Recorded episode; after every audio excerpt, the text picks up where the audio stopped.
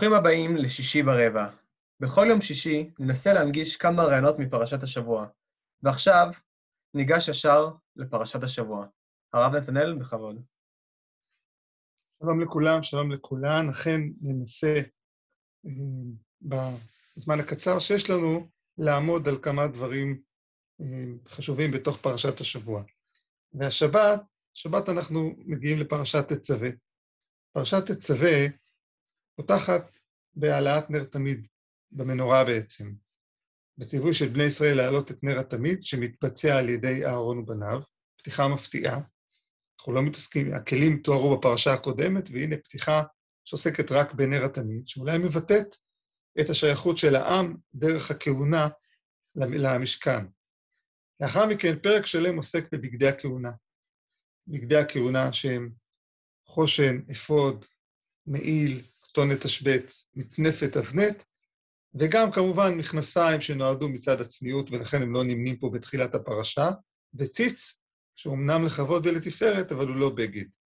והתורה מפרטת מה זה האפוד, מה זה החושן, היא מאריכה לא מעט בטבעות ובשרשראות שמחברות בין החושן לבין האפוד, איך לבנות אותם, איך לעשות אותם, מאיזה זהב, מאיזה צורה. המעיל זה יותר כמו טוניקה כזאת שבנויה מתכלת, עם פעמוני זהב ועם עם רימוני תכלת, כן? ועם, סליחה, רימון ופעמון, ולאחר מכן ציץ, ו... ובזה מסתיימים בגדיו של הכהן הגדול. פרק נוסף זה על ימי המילואים, הכשרת הכהנים לעבודה המקדשית, ובנוסף, בסוף הפרשה, הפרשה מסתיימת במזבח הזהב, מזבח הקטורת, שהוא נמצא בתוך הקודש, והוא מיועד להקטרת הקטורת. הסוף של הפרשה, מזבח הזהב, מיד מקשר אותנו גם לפרשה הקודמת, אבל עוד לפני שנמפה קצת את המשכן ואת כליו, נשים לב שהתורה מרחיבה בתיאור הבגדים של הכהן הגדול, ואולי אחת השאלות המרתקות זה, האם הבגדים האלה הם נועדו להיות בגדים מכובדים, מפוארים, יוקרתיים?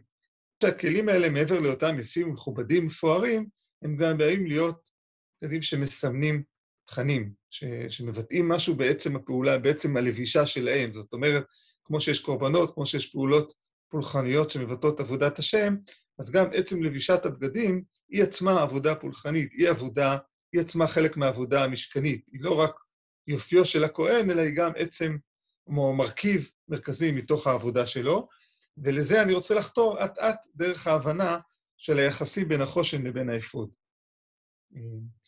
ואולי כדי להבין את היחסים בין החושן לבין האפוד, אני רגע, רגע נזכר מה יש לנו בעצם בתוך המשכן עצמו. אז יש לנו רחבה חצר, בתוכה יש מזבח חיצוני, אבל כשאנחנו נכנסים יותר פנימה, אז יש לנו את שני החלקים שנמצאים בתוך המשכן עצמו. יש לנו חלק אחד שנקרא קודש הקודשים, שהוא החלק הכי פנימי. עכשיו שלנו מלמדת שמזבח הזהב הוא כנראה לא, הוא לא כלי מהותי של הקודש, כי הראיה שהתורה מספרת עליו רק בסוף פרשת תצווה ולא בפרשת תרומה, שבה היא מפרטת את הכלים עצמם, את כלי המשכן. התורה בחרה לספר בפרשת תרומה שיש ארון בקודש הקודשים, יש שולחן, כן, ויש אה, מנורה, כן, ואלו, ואלו הכלים בתוך הקודש, והיא דילגה על מזבח הזהב, כי כנראה היא רואה בו כלי פונקציונלי, כלי שצריך מקום להניח בו את הקטורת, אבל לא כלי שהוא מהותי לקודש. לקודש עצמו יש שני כלים. עכשיו, עיון עוד יותר מדוקדק בפרשה, פרשת תרומה, מלמד שבעצם כפי שיש בקודש שני כלים, כלי אחד שהוא עשוי מארון, משולחן מצופה זהב, וכלי נוסף שהוא מקשה של המנורה, גם באותה מידה בקודש הקודשים, זה אומנם נראה כלי אחד, ארון שעליו יש כרובים, אבל גם התחתית של הכרובים שגם הם עשויים מקשה. אפילו מבחינה ויזואלית אפשר לראות דמיון בין המנורה שקניה כלפי מעלה, שהיא לא כלי מרובע, אלא היא כלי מעוצב יותר עם תנועה כלפי מעלה, לבין הכרובים שיש להם כנפיים תנועה כלפי מעלה וגם הם עשויים מקשה. ואז יש לנו גם בקודש הקודשים מקשה וגם בקודש מקשה. במקביל, כדי לשמר על הסימטריה, יש לי ארון שמכיל בתוכו לוחות הברית, בקודש יש לי שולחן שמכיל בו את 12 הלחם, שזה מסמן של העם. אז מה, מה יש לנו כאן, אם אני משמר את הסימטריה הזאת? יש לנו דיאלוג, דיאלוג בין אלוקים לאדם, ש, שהוא בעצם מתבטא ביחס בין קודש הקודשים לקודש. קודש הקודשים זה המקום של ההתגלות. ההתגלות אלינו היא בנויה על זה הר סיני. ועכשיו, עכשיו ההתגלות הזאת גם ממשיכה, כל האלוקים מדבר מעל הקרובים, כן? ממשיך לדבר מאוהל מועד מעל הקרובים. והקרובים שהם הכלי שלהם מקשה עם התנועה כלפי מעלה, הם, הם הכלי שמבטא את ההתגלות העכשווית. אהרון משמר את ההתגלות ההיסטורית, את הברית. באותה מידה בקודש, הפעולה של האדם בעולם. יש את הברית ההיסטורית, 12 הלחם, הברית ההיסטורית של העם שעמד בהר סיני והתחייב, אמר נעשה ונשמע, ועל גבי הברית הזאת, ההיסטורית, יש את האור שאנחנו מביאים כיום. והאור שאנחנו מביאים כיום הוא גם בכלי מקשה, הוא בכלי של המנורה. אז הקול האלוקי, האור האלוקי מתגלה מעל הכפורת, דרך מעל הקרובים, האור האנושי מתגלה דרך המנורה. אלא שעדיין יש כאן פער. בעוד בקודש הקודשים שני הכלים מחוברים אחד לשני. הכפורת היא, המכסה של הארון הוא במקביל התחתית של הקרובים. בקודש והמנורה בצד השני, וכל כלי עומד, עומד ברשות עצמו. ולמה אני אה, מרחיב בפרטים האלה? כי יכול להיות שהפרשה שלנו, פרשת תצווה, כשהיא מתארת את בגדי הכהונה, את העשייה של האדם, את, את, את הכהנים כתור מייצגי העם כשנכנסים לקודש, היא באה להוסיף לנו עוד נדבך שישמור על הסימטריה. מה זאת אומרת? התורה מתארת שני כלים מרכזיים. יש את הכלי של המעיל, לפחות בסדר הלבישה, קודם כל הכהן לובש את ה... את ה כמובן, מכנסיים, כמובן, הכותונת, כמובן האבנט, אבל מעליו הכהן הגדול לובש את המעיל, המעיל זה לא מעיל של היום, זה יותר כמו טוניקה כזאתי, בצבע תכלת שמדמה את השמיים, כמעט בסדר הפוך למבנה של המשכן, ששם למעלה זה השמיים, אז יש יריעות, יריעות, ואז יש בפנים עוד פרוכת, אצל האדם יש, בפנים זה התכלת, ועל התכלת הוא שם את היריעות, והיריעות של האפוד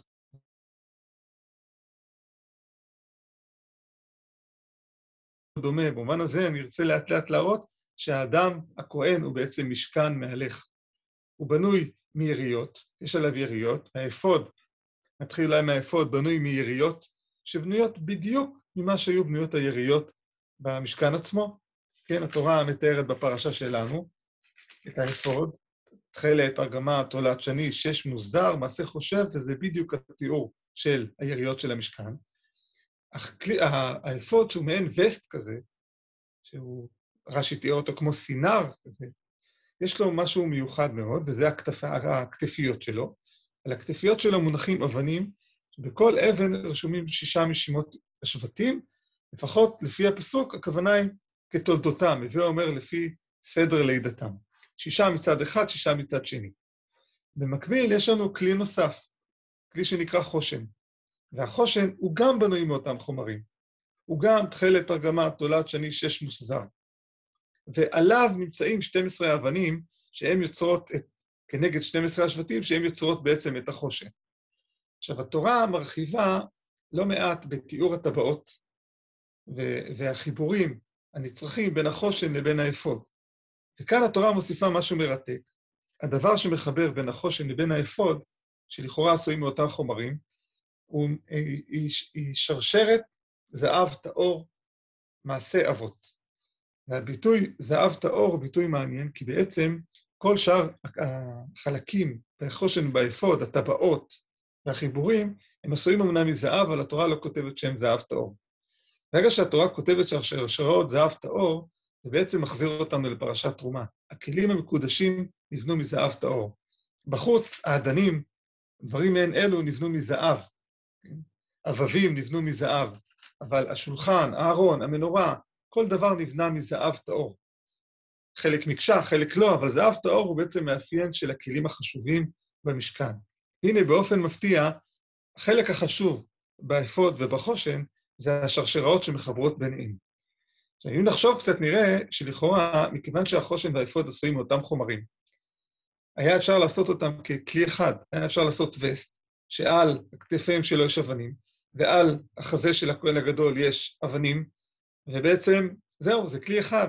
התורה הפרידה בין הכלים, יצרה כלי שנקרא אפוד, ועליו אבנים בכתפיים, יצרה עוד כלי שנקרא חושן, ועכשיו היא עסוקה בלא מעט פסוקים בפרשה, קצת מסורבלים להבנה איך זה בדיוק טכנית, בתפירה, בחיבור בין החושן לבין האפוד, כי יש כלל מאוד חשוב, כן, שלא ייזך החושן מעל האפוד. אסור לכהן שהחושן יזוז או לא יהיה מחובר. הוא חייב להיות מחובר לאפוד, לא לזוז, אבל זה שני כלים. זה לא כלי אחד, כשבתיאוריה לכאורה זה יכול להיות כלי אחד. אז אני רוצה לנסות להציע שהכהן שנכנס למשכן, ויש עליו חושן ואפוד, ואת החושן והאפוד הזה, הוא מחבר אותם בשרשראות זהב טהור, הוא בעצם משלים משהו שהיה חסר בקודש. כי בקודש, כפי שציינו מקודם, השולחן והמנורה, ההתגלות של העבר וההערה של האדם בהווה, הברית של העבר וההערה של האדם בהווה, הם נפרדים. כשהכהן נכנס ועליו יש חושן ואפוד מחוברים, הוא בעצם משלים את התמונה, הוא מלמד שמה שיכול לגרום לדלג על הפער בין העבר, ההיסטוריה, לבין ההערה של האדם בהווה, זה המעשים שלו, זה הפעולות שלו.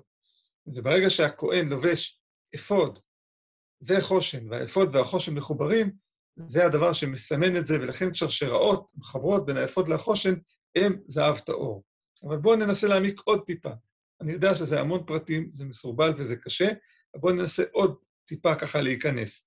מה התפקיד של האבנים באפוד? מה התפקיד של האבנים בחושן? אולי בגלל זה גם נבין למה אלו שני כלים. התפקיד של האבנים על, על האפוד זה שישה מצד אחד, שישה מצד שני.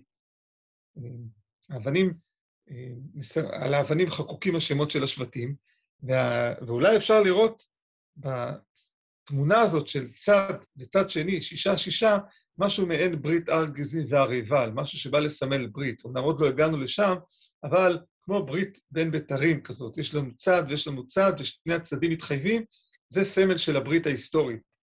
אם אני אקשר את זה לקודש, זה מתכתב דווקא עם השולחן. ואילו החושן הוא כלי אחר, הוא בא לבטא את ההתגלות העכשווית.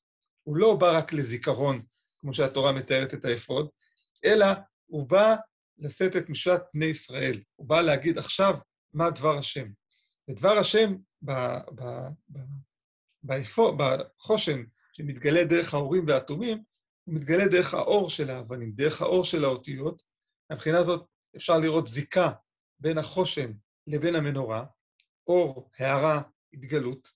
והנה הכהן שהוא נכנס, והאפוד והחושן שעליו מחוברים זה לזה בשרשרות של זהב טהור, הוא בעצם מחבר בין ההיסטוריה, בין הברית, בין הנכונות של הברית, לבין דבר השם שעכשיו מתגלה דרכנו בעולם, דרך השבטים, דרך העם, דרך ארבע כפול שלוש, כמו שהיה נראה מחנה ישראל כשהיה במקומו והוא לא נע והוא לא נח, ואילו האבנים על הכתפיים אולי מסמנות את התנועה, את הברית, את ההליכה לברית, ואילו האבנים על הלב מסמנות את המצב שההתגלות מתגלה כשאנחנו, כשהעם נמצא במקומו והוא רוצה לשמוע את המשפט, את משפט השם.